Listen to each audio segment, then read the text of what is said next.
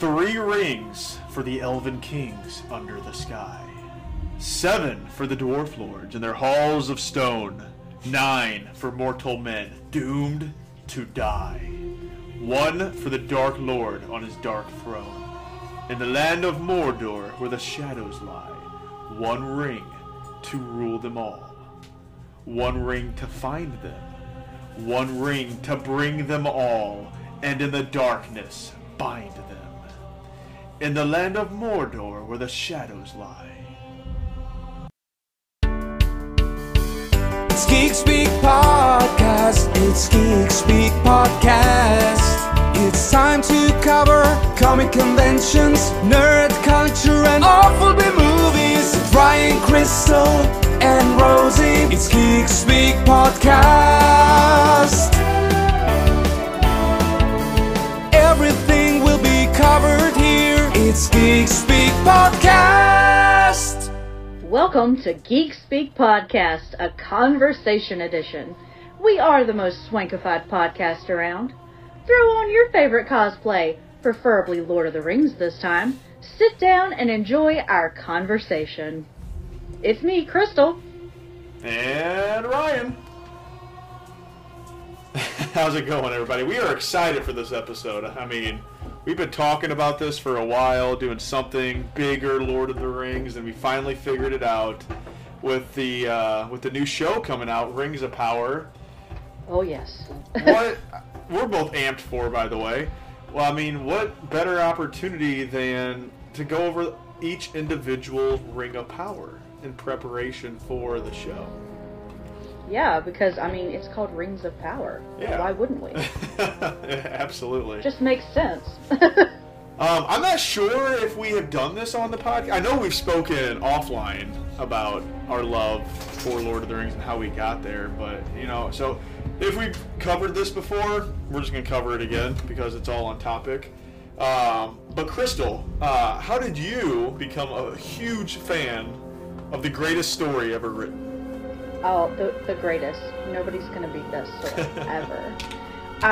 So, it was in high school, and at the same time that the first movie came out in theaters, so did Harry Potter. Around the same time.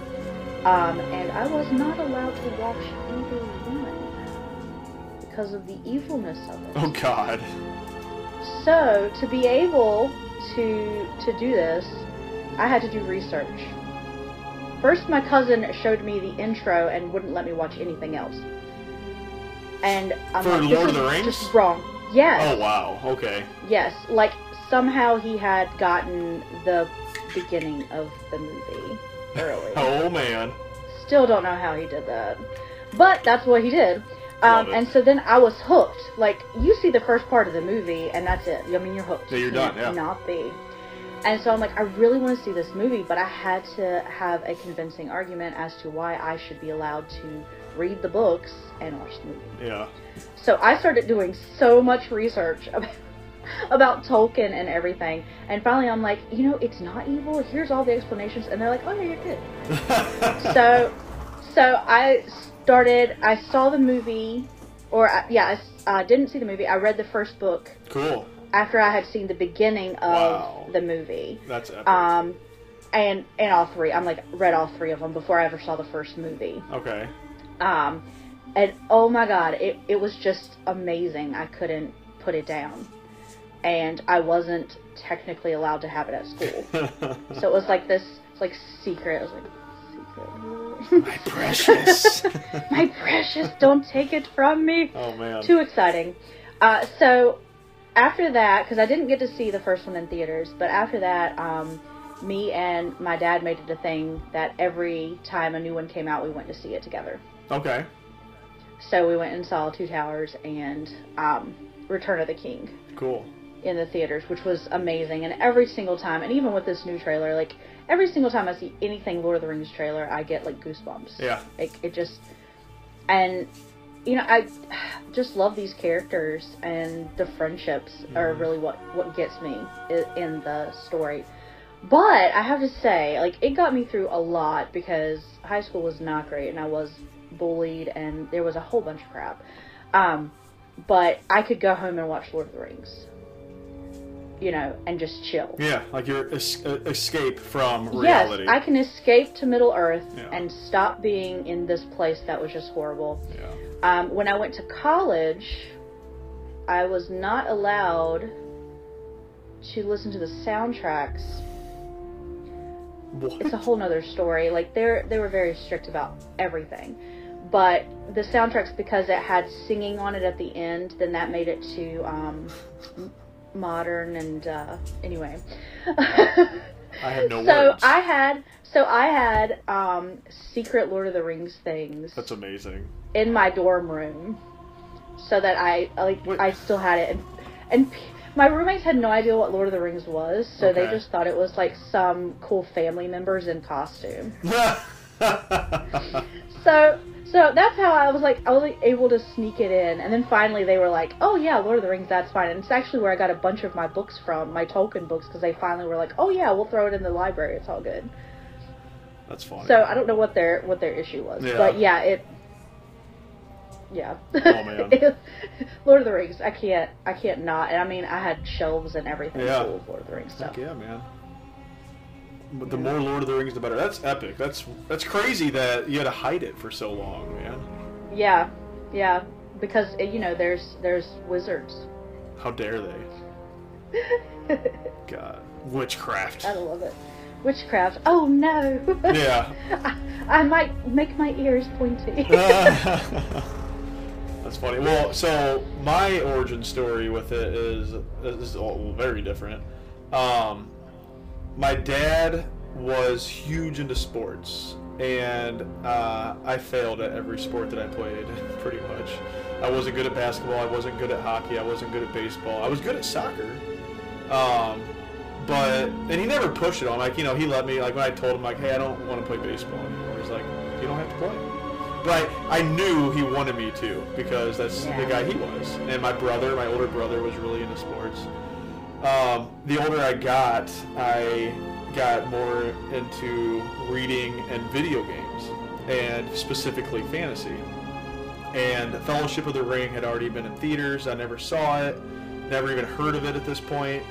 And he came home, because every Friday at Family Video we got the $10 half-off movie package they had. Oh yeah, it was awesome. That was a great package. Great package, amazing. Yeah. I normally went with him, but I was busy. I was really into Warcraft 3 at this time, or Warcraft 2, one of the Warcrafts. I mean, Warcraft, what can you say? Yeah, yeah. And so I had a clan match that we did, because before WoW, you have guilds in WoW, and then in Warcraft, you had clans. And we had like a big tournament that we were in, and I couldn't miss it or whatever. And he was very respectful for it. He wasn't like, get off the computer, son, and be a man. And he was like, all right, right on, enjoy. And but he came home, and he was like, hey, I got you this movie I think you might like. I was like, what movie? He goes, well, I don't, Lord of the Rings. It has, like, magic and elves in there. I don't know. It seems like something you would like. I was like, all right, whatever. And I threw it to the side. Didn't even think of it. And then later that night, I was like, oh, that's right. My dad got me a movie. I better watch it. And I put it in, and holy cow. Entered a whole new world. And at the end of it, or the beginning, somewhere in the movie, like the beginning or the end, it says, like, based off the novel written by J.R.R. Tolkien. And I was like, oh, there's books? Or a book? I was like, huh. So I was like, the next morning, I asked my dad, I was like, can we go to the Barnes and Noble? Not Barnes and Noble. There was another Borders. Was it Walden Books? Oh, no, it wasn't. There were so many bookstores. Yeah, it was Borders here in St. Louis. It was the big competition for Barnes and Noble at the time. Barnes and Noble won. Of course. But I liked Borders because there was computers you could go to and like search the book yourself, and they would tell you exactly where it was, like a school library. Yeah, and you didn't have to talk to people. Exactly. And they had those here. So anyway, I asked him to take me there because I watched that movie and I wanted the book. And he goes, oh, yeah, absolutely. So we went up there and we found out there was 3 books. And he bought me all 3 of them. And the rest is history. Yes, now you have all the books that you can get. I mean, I have a bookshelf I'm looking at behind the computer. It's filled from top to bottom, every different variation of the 3 books. I think my earliest printing is a 1972 printing. I do have a first edition, first printing of the American edition of the Silmarillion. That's my pride and joy. Oh, that's awesome. Yeah, I don't know. That probably predates. No, because Christopher Tolkien would have published that. I don't know. I gotta look and see when that was published. That might be my earliest printing. But I'm always trying to find earlier printings of those books just to add to my collection. Is it like this one? No. This is the one that, this is Jay's. Yeah. So there's different variations. So that very well could be the English version. Mm-hmm. I got the first edition, first printing of the American edition. Nice. The English edition, I priced, and it is way, way out of my price range. most first editions of anything. Yeah, I know. I got lucky with this American one. I knew I got it at a small bookstore here in St. Louis. Like, it's not a chain, it's just a one-and-done bookstore. Oh, yeah. They know me very well. They know I'm a big Lord of the Rings fan. They're like, hey, listen, if you want this, like, we'll cut you a deal. We still got to make a profit, but we're not going to charge you what we would price it as. I'm like, are you serious? Like, yes, take my money. You're like, why do you even ask? Yeah, yeah. So, yeah, I mean, that's it. I think my dad, for so much, he got me into not just Lord of the Rings, but Star Wars, Planet of the Apes, huge fan of that saga, and then sports, which I won't get into on this podcast, but everything. He just like watching professional sports, not playing, but anyway, like, it's crazy. Like, I look back and I'm like, you know, like, he was a really good dad. Like, even though I didn't fit the mold that he wanted to, he adapted for me, and I got very fortunate in that regard. Yeah, well, my dad is very much like old westerns and that kind of thing. Yeah. The fantasy really wasn't, but because it was our thing, it's yeah. what we did. Yeah, I know. So and that made it awesome. Yeah, and like, I was so into these movies that during the Two Towers, because I didn't. After I watched the movie and read all the books and would not shut up, he's like, "All right, I guess I got to be a fan now too." I remember, and my dad's like an old school guy. He was a welder. You know, he worked with nothing but men at his job, you know, so it was all testosterone. And, you know, just whatever. And whenever Two Towers came out, he watched it. I saw it in theaters, obviously, but he didn't. But I bought the movie mm-hmm. on DVD, and we watched it. And whenever the Ents were attacking Isengard, like, he, like, cheered for that. And then so good. Yeah, and then like the next day he came home from work and he was like, yeah, I was telling the guys at work about that scene and how the whole movie you're just like wanting these trees to do something, and then they finally do, and it was the most motivating thing I've ever seen. And he goes, I've seen Rudy, I've seen, and he started naming all these sports movies, you know, and he goes, this was way more motivating. That's so good. Yeah, I'm like, no, you're awesome, man. Oh, I love that so much. That is amazing.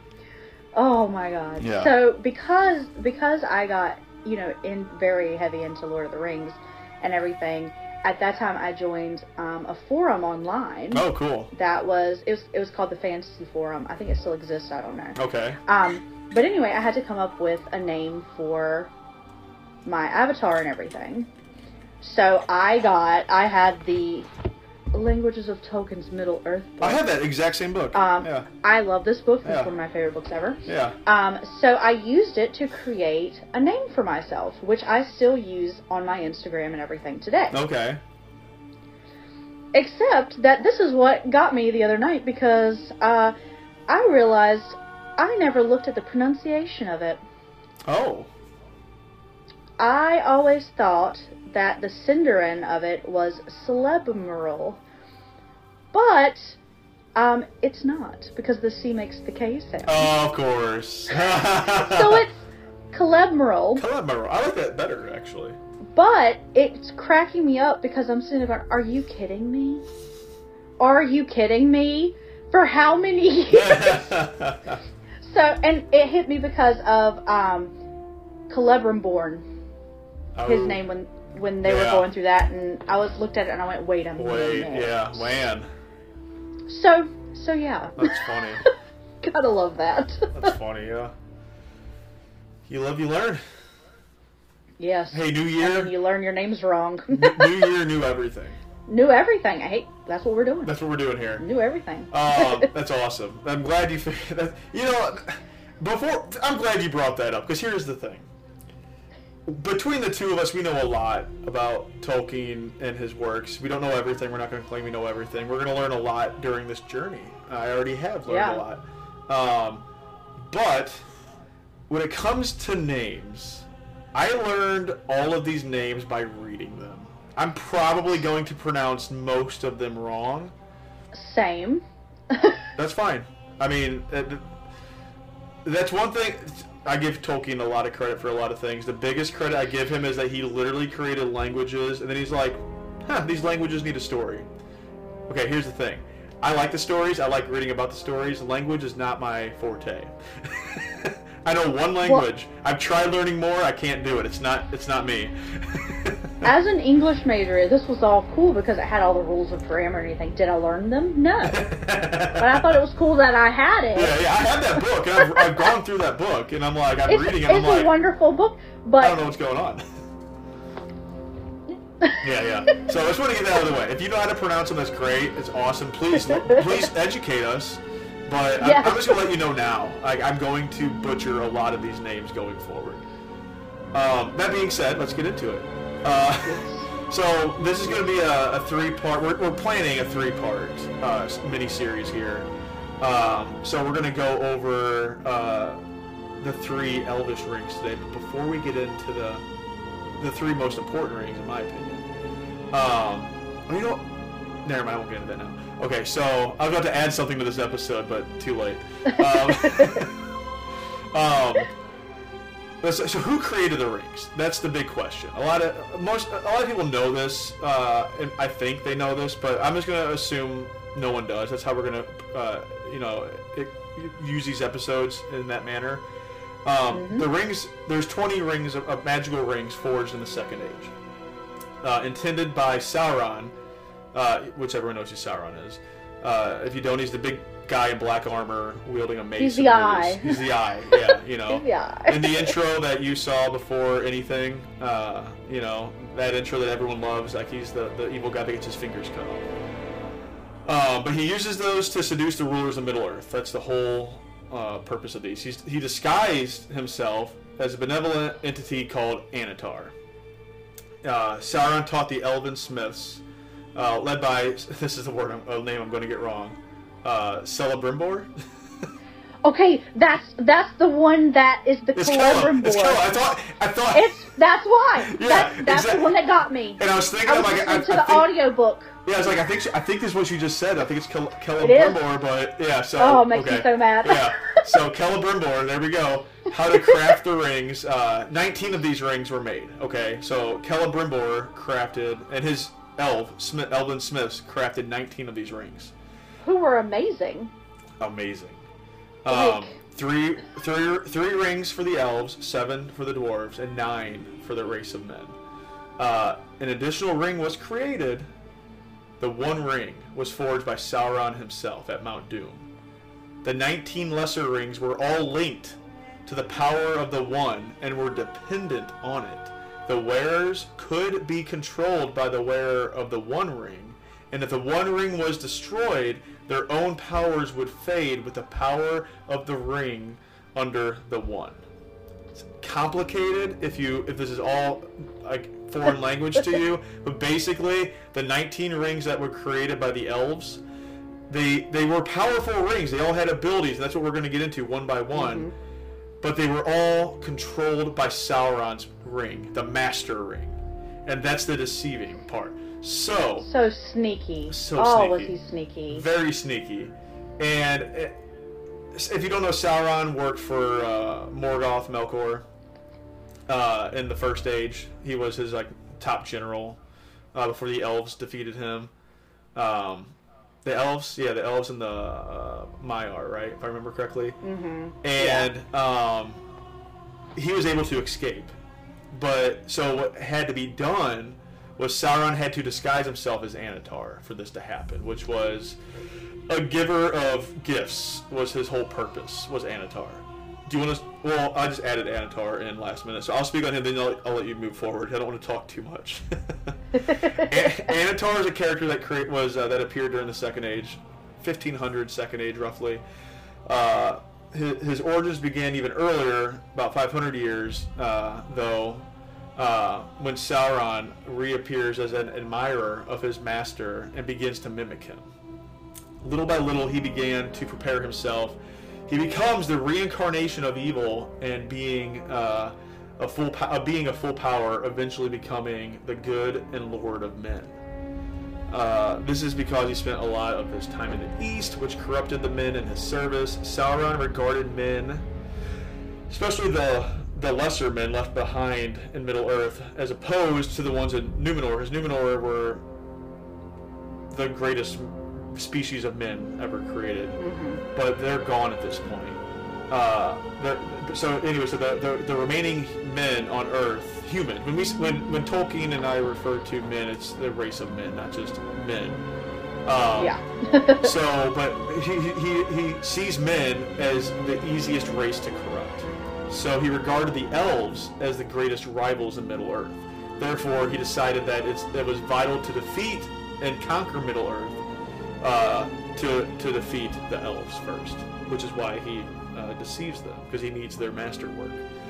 And that's when Sauron puts his plan into place to seduce the elves and put them at his service, which I'm not going to go into the long story there. We're going to slowly get into that. But Sauron literally had to deceive them and pretend to be Annatar. Well, I mean, and he did it brilliantly. He did. The fact that he literally worked with Celebrimbor, however you say it. Celebrimbor. Celebrimbor. We like you, dude. Got a good name. And like they never even realized what was going on. Yeah. Like, it just cracks me up. But I really like that we're talking about this, because this is not something that is really clear at all in the films. So no. People have only seen the films. They would never understand that once the One Ring was destroyed, then no longer would Galadriel's ring work. Right, and that's the thing. Yeah. Because they're also linked, and so I've had many conversations with people where I explain that to them, like, well, what happens to the rings? Once the One Ring is destroyed, they all fade away, and the power, and which we'll get to later, but the three elf rings actually go to the Undying Lands with Galadriel and everybody, because they were hidden for so long that Sauron himself didn't know where they were. In fact, I don't think this is in the movies, but in the books, because Galadriel shows it to Frodo in the books, mm-hmm. and in the books, Frodo actually mentions that to Aragorn. Sorry, mm-hmm. in America, everyone says Aragorn, even though it's Aragorn. It's a mix-up. Yeah, whatever. But he mentions it after they leave her woods. That he mentions, like, hey, Aragorn, like, she has one of the rings, and Aragorn's like, don't ever say that outside of here again, because there's spies everywhere. And Sauron had no mm-hmm. idea.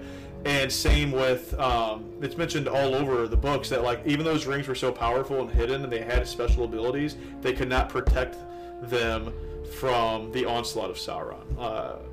In Isengard, they even mentioned, like, hey, we cannot protect you here. You have to leave. His eyes are fixed on Rivendell, like. Mm-hmm. That's such an important thing that is missed in the movies, is knowing that that's part of what's going on. Right. And, you know, when it talks about, you know, the rings being connected, and the fact that when the ring kind of disappeared or whatever and nothing happened, clearly, once anyone put on the ring, they would know. Yeah. They would know if they had a ring of power, too. But I love the fact that the three elven rings were never touched by Sauron. I know. It's great. It's wonderful. I do love that. Yeah. So he could see everything they were doing, but he couldn't control them the way he controlled the other ones, which is amazing. Yeah. I mean, Celebrimbor, I guess he finally, like, was like, something just ain't right here. Let me put these to the side. Yeah. And then one last thing I wanted to touch on is the race of Sauron. That's a question I get asked a lot by people. Like, is he an elf? You know, they know he's not human, but, you know, they always try to, because elves are, especially in the Second Age, are so mighty. Mm-hmm. He's actually a Maiar, which is a lower level of supernatural, angelic-like creatures. You have the Valar and the Maiar. Valars are the ones that created, like, everything we see, and they kind of, like, shaped the world. As we know, the music of the Valar is what created Arda to begin with. Maiar are, just because they're lesser doesn't mean they're weaker by power. They're just, there's a very strict stature that you follow, and they're definitely respected less in that regards. I believe Tom Bombadil, a fan favorite, I'm 99.9% sure he's a Maiar that just planted himself in that spot and never moved, because that's a Maiar trait, is not giving two craps about what's happening 10 feet away from your house. And that's exactly what he does. And well, the Balrog too. Yeah, the Balrogs are Maiar. That's exactly what they are. So it's I mean, they all look different, but they're all part of the same. They're just embodied in different mortal-looking flesh, even though they're all immortal. Yep. So cool. Yeah, amazing. But yeah, so the lesser rings. Did you want to touch on this a little bit real quick? Like, exact, because there were other rings made that had abilities, which can confuse people, but they're nothing compared to what the Rings of Power are. They are. Yeah, I mean, even the 9 to the men and 7 to the dwarves weren't anything compared to the 3 elven rings. Just because, I mean, Sauron didn't touch them, so they were more pure. I think. I would think anyway. Yeah, kind of. It's what happened was when the other ring, the elves found out who Annatar really was, and so they hid the rings from him before he could touch them. And the humans were so weak that it corrupted, because the humans are the ring wraiths. They're not even spirits at this point. Their flesh and their bones are they're gone. They're only alive from the corruption of the ring and the power of Sauron. That's the only reason why they're even still around. But there's nothing in there. You know, it's not like you can stab them and blood comes out. No, they're just shadowy poops. Yeah.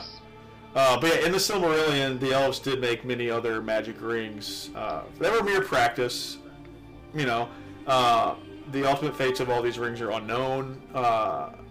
But it's not really determined yes or no. The assumption within the community is no, that their powers are not bound and connected to the One Ring. If they were, then their powers would have failed whenever the ring was destroyed. But there's like the Oracle's Ring, the Wizard's Ring, Magic Rings. And a lot of these rings, they offer like stealth, but a lot of it's like attribute boost, so like courage. Gandalf's ring that he's gifted is one for morale boost, and is to encourage everyone around him, like, we can do it, let's go. And that's another thing I love about Tolkien's work. He doesn't, not bashing Harry Potter, because I enjoy Harry Potter, but like it's a lot of stories like that focus so much on the magic, and Tolkien didn't want to do that. He wanted to rely on great storytelling. I don't just bullshit when I say the greatest story ever told. No, it is the greatest story ever fucking told. And he uses, magic in a way to boost what's going on around them. So it's still up to the characters to actually achieve it, rather than just waving a wand and being like, oh, abracadabra, which is amazing to me. So true. I mean, just everything he used was just so personal, and like, I don't know. I had a thought and it left. No, you're good. Thought. The 3 rings for the Elven Kings under the sky. So good. Yeah. Oh man, I've talked a lot. Do you want to touch up on this a little bit? I don't want to hog all the microphone time. Oh no, you're fine. I'm just gonna respond. I just re-listened to this on audiobook the other day, so I'm getting everything back in my brain. However, I will say that I don't have these rings or replicas of them from the movie. However, I do have a ruby ring, a sapphire ring, and a whatever the other one, it looks like a diamond ring as well. So there'll be pictures coming for that later. I love it. But I love the fact that they're that one is fire, one is water, and one is air. Yes, elements. Yes. And and the elements go with the colors. So fire is the ruby ring, water is the, I'd have done that, I wrote it down, but it's like a diamond. And then the air is the sapphire. It's what it says. I looked it up. I'm like, nah, I can't pronounce this. And they have special names, which I wrote down what I thought they said, but I didn't actually write down the actual spelling. So you might want to say those, because I'm probably going to literally butcher. For the three rings, we have the Narya is the ring of fire. Nenya is the water, as you called it. The ring of adamant is what I have it. Adamant, that's it. Yeah. That's it. Then Vilya is the ring of air. I have Vilya, so yeah.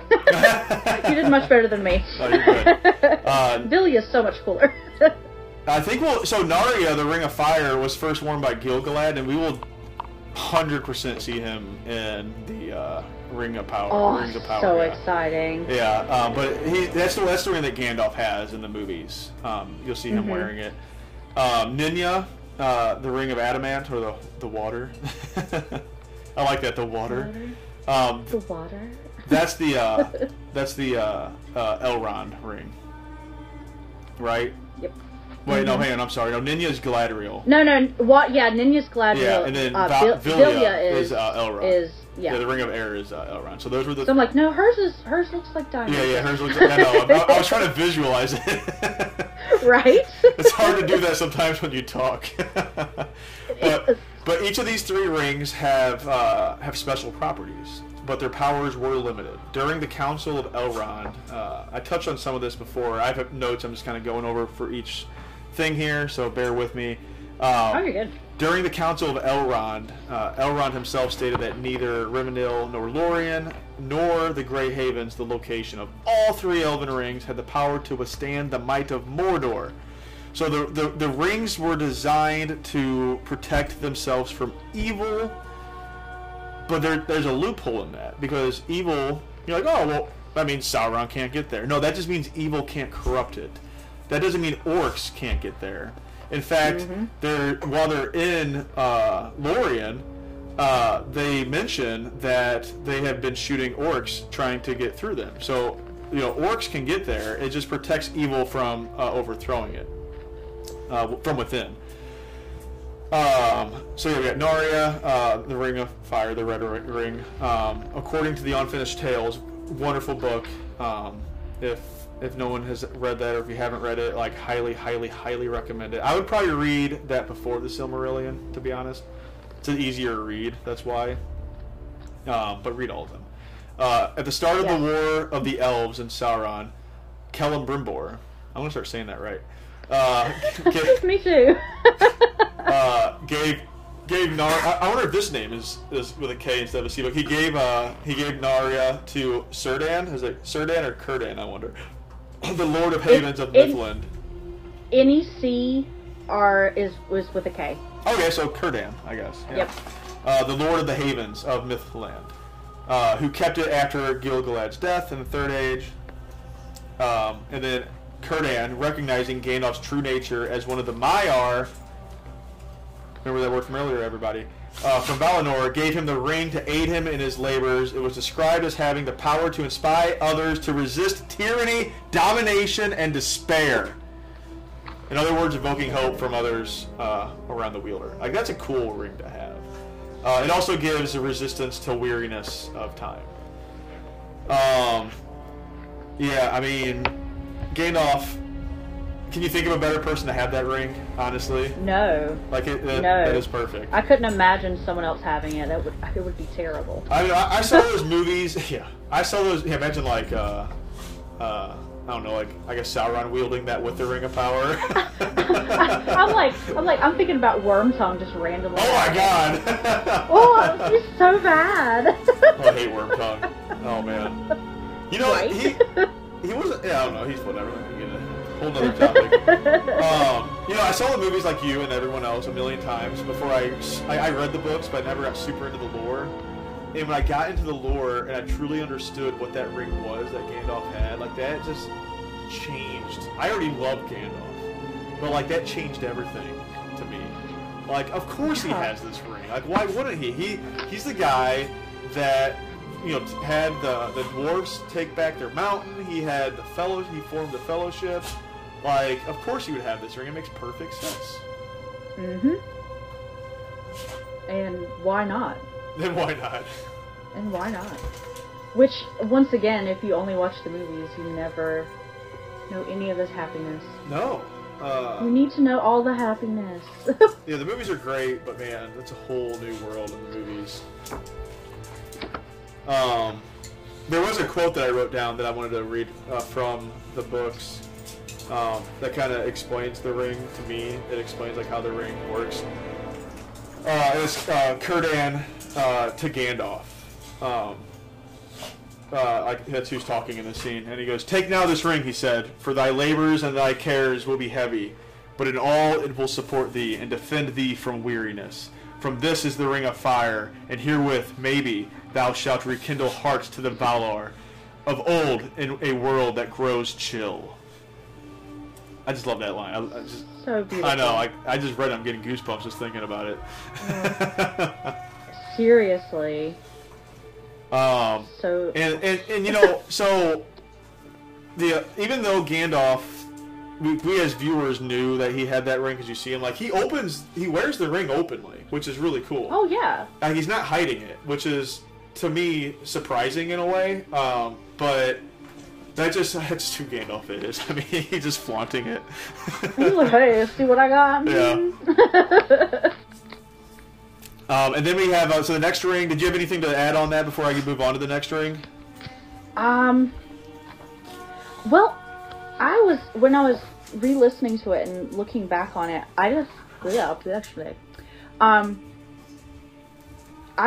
it was interesting and always wondered that if Frodo had used the ring, could he have controlled them? Well, you don't... What ring? What ring are you talking about? Like, if Frodo used the One Ring... No. No, that was designed just for Sauron. Oh, okay. I mean, that was my thought. I'm like, if somebody else got it, could they be like, hey, you do what I say? Yeah, no, that's... Yeah. Remember Boromir tried that, remember? Oh, yeah. Yeah, can't be doing that. Very true. That'd be funny, though, yeah. Forgetting Frodo. Just... Sorry, I know that was random and off to the side. No, you're good. That's funny.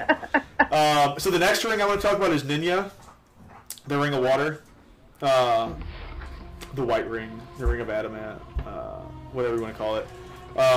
The name was derived. I'm going to butcher this from the Quenya, meaning water, whatever that is.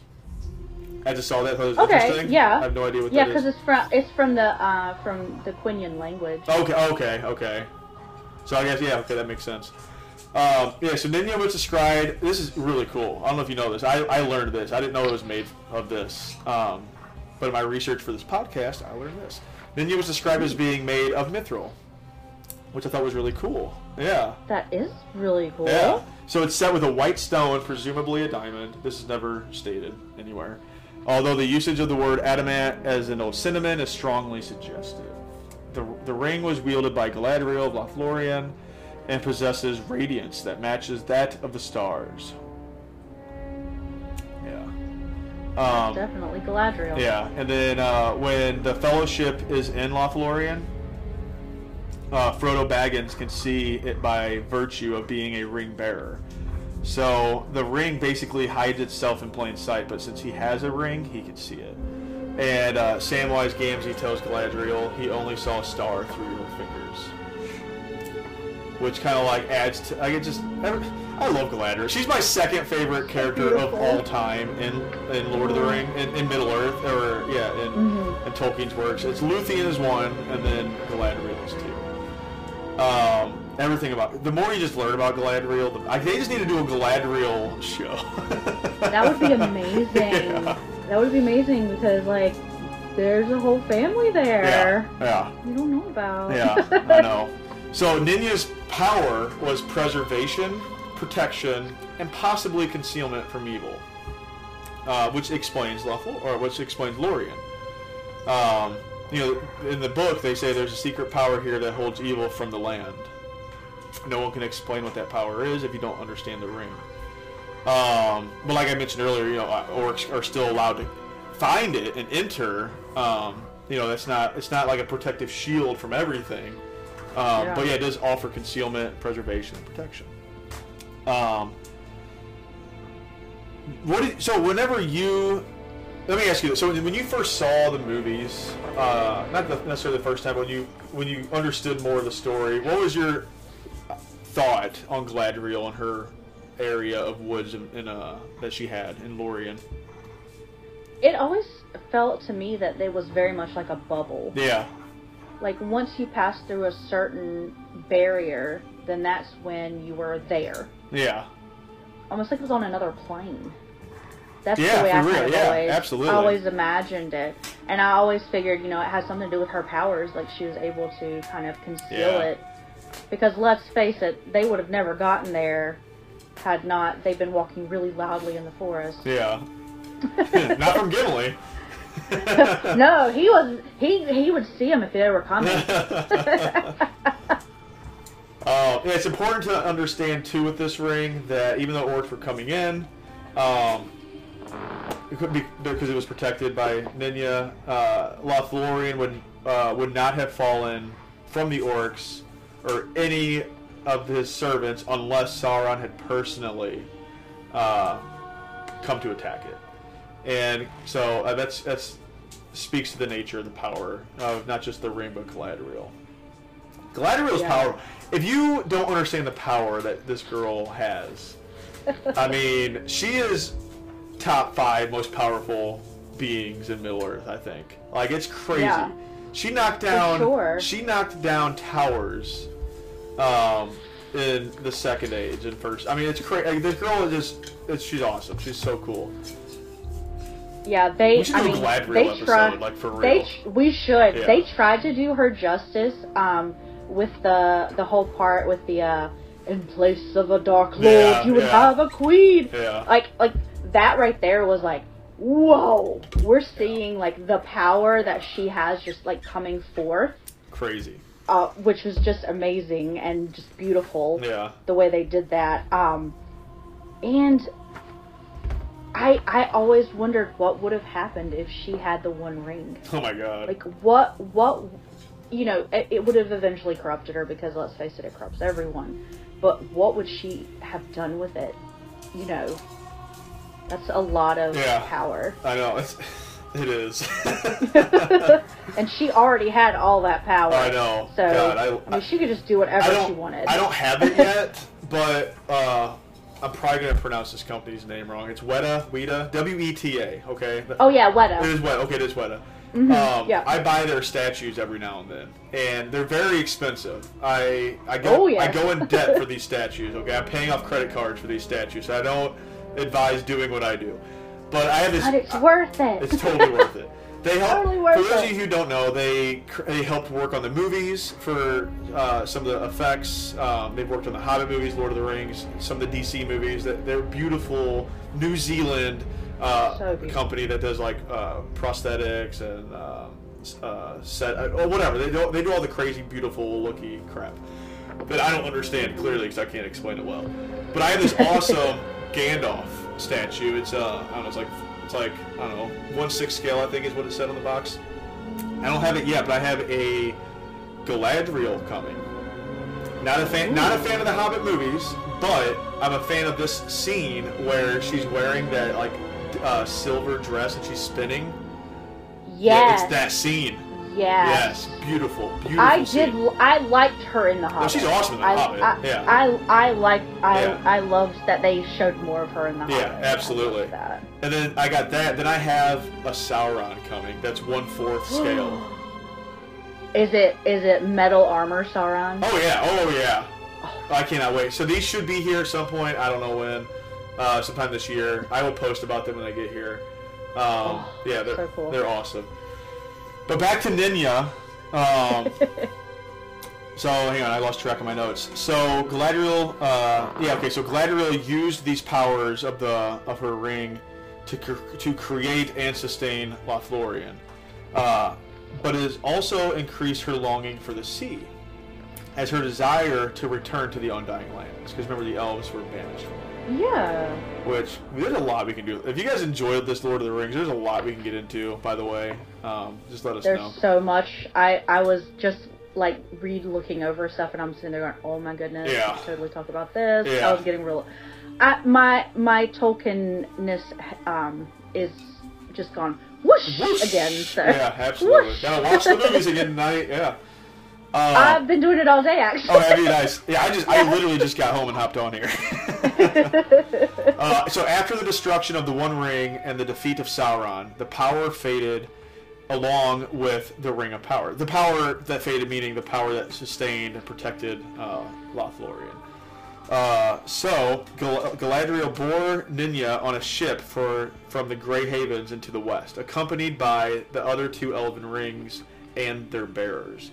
With the ring gone, the magic and the beauty of Lorien also faded, along with the extraordinary Maloran trees that had lived for centuries, and it was gradually depopulated by the time Arwen came to die, and Lothlórien was deserted and in ruin. That would have been so sad. I know. To see. I know. So beautiful of a place, and it just falling to ruin. So, which ring did you think was the most powerful ring? Did you have a which one? Of the three? Of the three Elvish rings. Did you have an idea for that? I always would have thought it was Galadriel's. Okay, so. Just because, you know, she's so powerful anyway, and everything. Like I feel like she would have it. Yeah.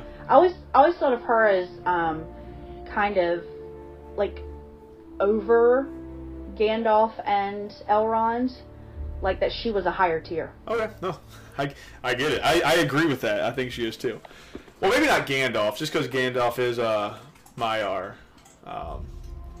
Yeah, but I mean that was kind of. Like, I get it because she's awesome. I love her. My thinking, you know, like me personally, I would say that.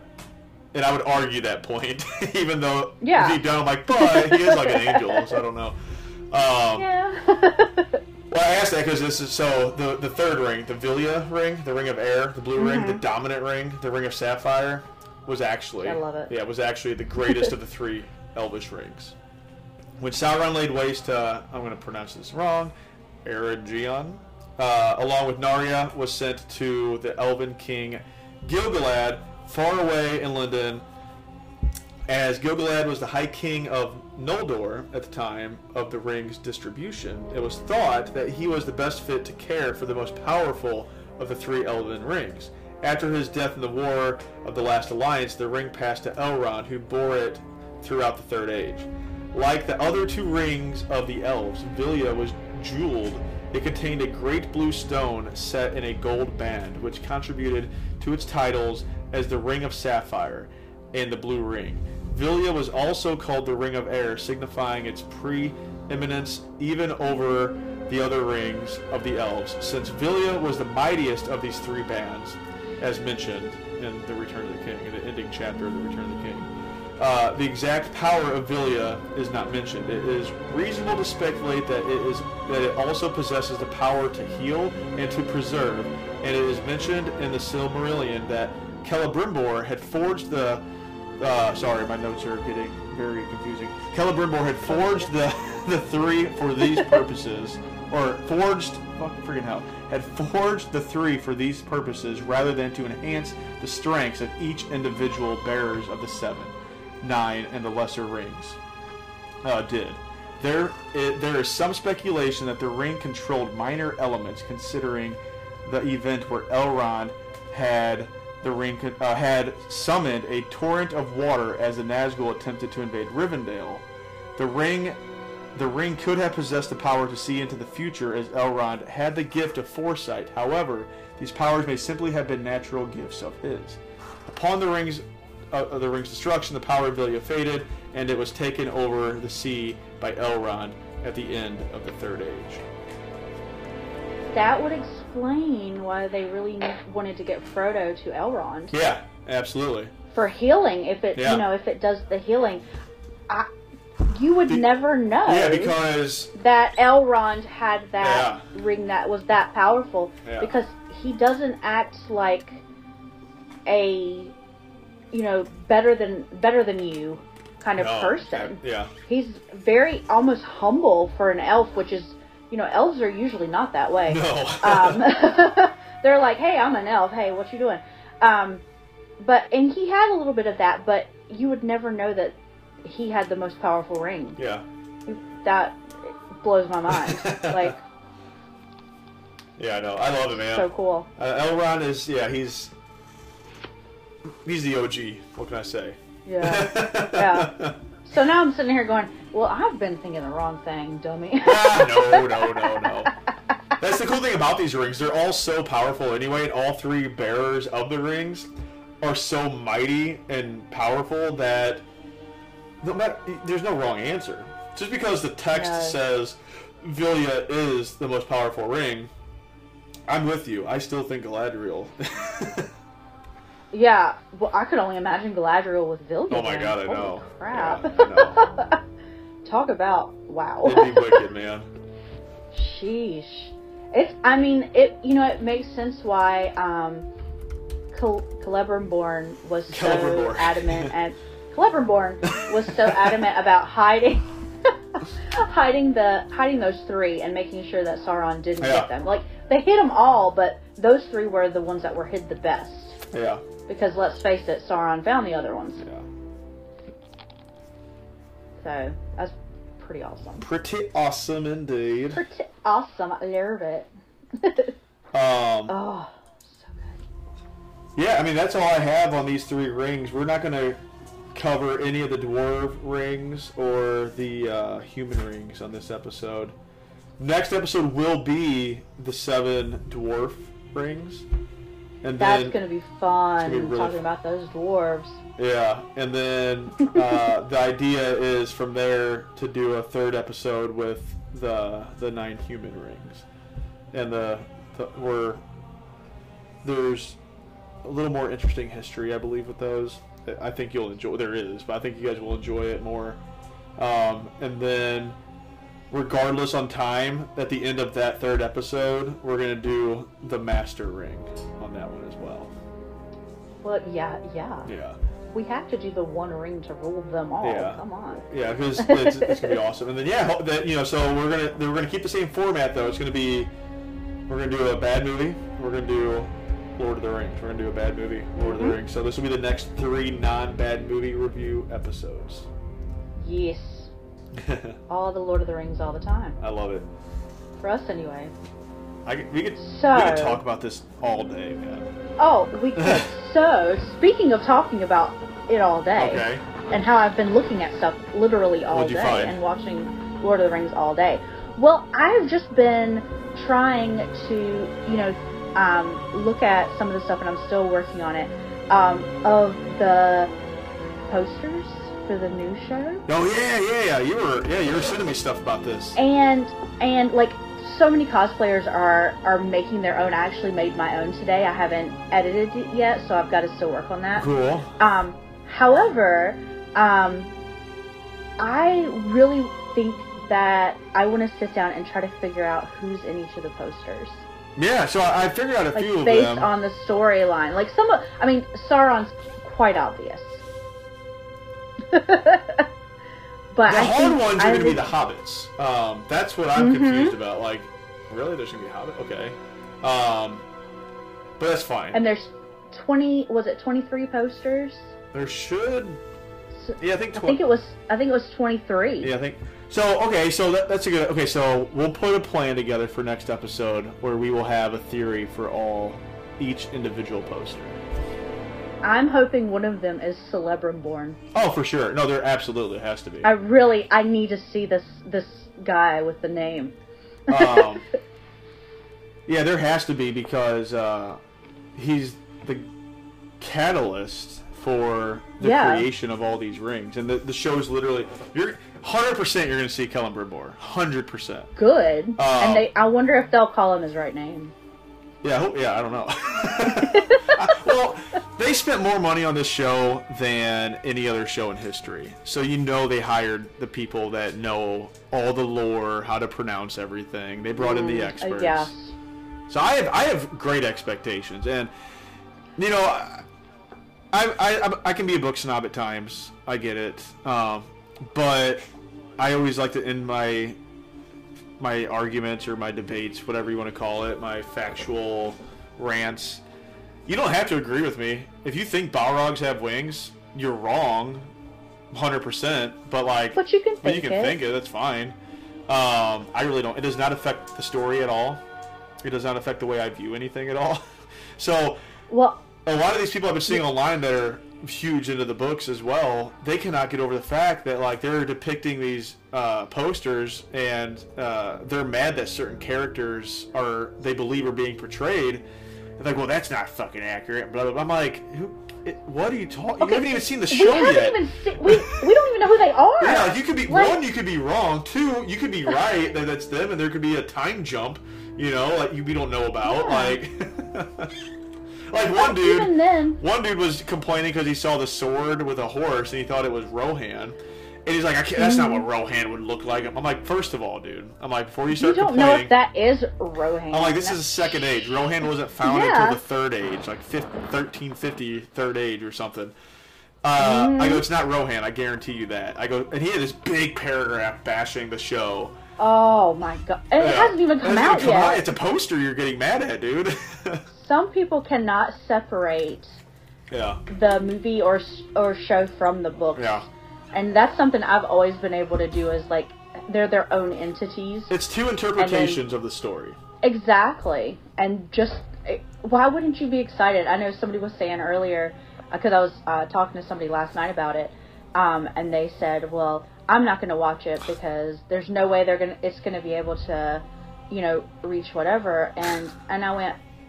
it could be the crappiest show ever. I will watch it because it's Lord of the Rings and it's Tolkien. Like, I watched the really old cartoon movies. I love that movie. Okay? I love those movies. Like, so good, but so terrible, but also so good. Yeah.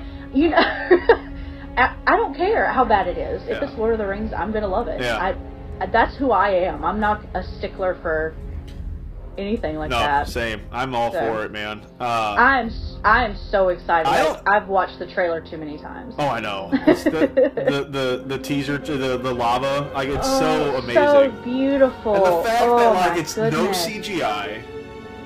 Oh. Like, amazing. I loved watching the making of it. Oh, it was so good. They were just throwing the water on it. Oh, so cool. It's amazing, I'm pumped. I don't think it's going to suck. I don't think there's a worry in the world that it's going to be bad, honestly, at all. Because they're putting a lot of money on the plate for it. They want it to succeed. And, I mean, how? I mean, they're doing the second age. Like, there's no chance that this is going to flop. There's zero chance. It's completely different. The fandom... Like, we're going to be there watching it. And, like, the Wheel of Time was just on there, and my one friend told me to watch it. I didn't like it. I didn't think it was a well-done show, personally. But she loved it. And she kept comparing it to Lord of the Rings. So, and that's an Amazon Prime-only show. So people are watching that. I'm in the minority and not liking it. And, tons of people loving it. And if she's comparing it to Lord of the Rings, I'm sure other people are. So, I mean, those people are now excited for Lord of the Rings. Well, you know, Amazon Prime is probably sitting there going, you know, we know how many Academy Awards the trilogy made. Yeah. And the fact that it does have such a following, they've got some big shoes to fill, and they know it. Yep. So they're not going to just... half-ass it. No, we're good. It's a good time to be a Tolkien fan. That's for sure. It's such a good time for so many things right now. Like all the nostalgia is just hitting so strong. For sure. So good. For sure. Well, hey, that's all we got this week. And thanks for listening. I hope you enjoyed. This mini-series is a test run, so I hope you're enjoying it. And if you want us to talk more Lord of the Rings after, let us know, because we will do it. Yes, we will.